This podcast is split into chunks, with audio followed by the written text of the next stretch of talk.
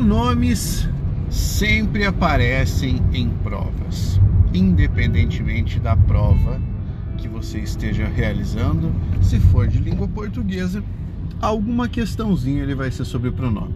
E agora eu vou falar para vocês a respeito dos pronomes relativos.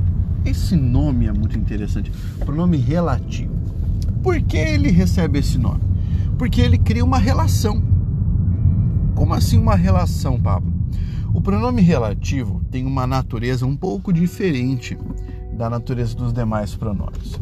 Enquanto os demais pronomes querem apenas substituir ou retomar alguma coisa, o pronome relativo quer unir elementos, quer criar uma relação entre eles. E é por isso que recebe esse nome, pronome relativo.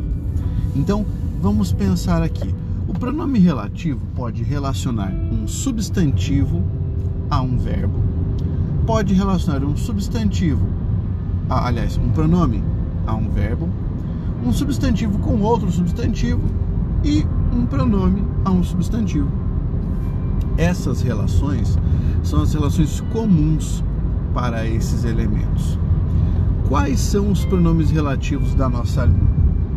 A palavra que, aí você tem a expressão o qual, e aí é importante entender que pronome é a palavra qual. Esse o que aparece, que também pode ser a em a qual, é um artigo. Aí nós temos a palavra cujo, a palavra quem, a palavra quanto e a palavra onde. Esses são os pronomes relativos da nossa língua. E existem maneiras de você utilizar essas formas pronominais. Não é só você jogar o pronome ali e esperar que ele funcione. Não é dessa forma, cara. Então, como é que vai rolar? Como é que vai funcionar? Você vai pensar da seguinte forma: o pronome vai conectar pelo menos duas sentenças por meio de uma substituição. Quer ver? Eu vou mostrar para você. O homem passou pela porta.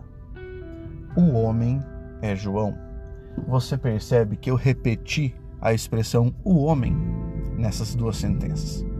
Se eu quiser unir as duas sentenças em uma só, eu vou utilizar um pronome relativo. E eu direi: o homem que passou pela porta é João. Você pode perceber que eu deixei o pronome que bem pertinho do homem para poder fazer uma referência direta e eu enfiei no meio de uma oração a outra oração. Então eu abri o homem é João e coloquei passou pela porta. E aí para conectar todas essas coisas, usei um pronome relativo. Esse é o papel de um pronome relativo. Ser um elemento coesivo. Ser um elemento que funciona para operar esse tipo de conexão. Isso é muito valioso para uma redação. Agora, além de você ter esse tipo de mecanismo, você pode facilmente lidar com outras formas pronominais. Então vamos pensar aqui, por exemplo, a palavra cujo liga dois substantivos ou um pronome é um substantivo. Quer ver? O aluno cujo comentário foi removido saiu da sala. Perceba, eu estou unindo comentário à palavra aluno. E aí você precisa entender que essa união traz uma relação de posse, uma relação possessiva. O aluno cujo comentário, comentário do aluno. Percebeu como isso acontece? Então, a minha sugestão é que você estude os pronomes relativos a fundo. Eu tenho aula sobre pronome relativo no método Jamilk. Eu tenho aula sobre pronome relativo no meu canal do YouTube, inclusive uma aula muito proveitosa que é aula sobre a função sintática dos pronomes relativos. Essa aula faz muita diferença para quem estuda língua portuguesa.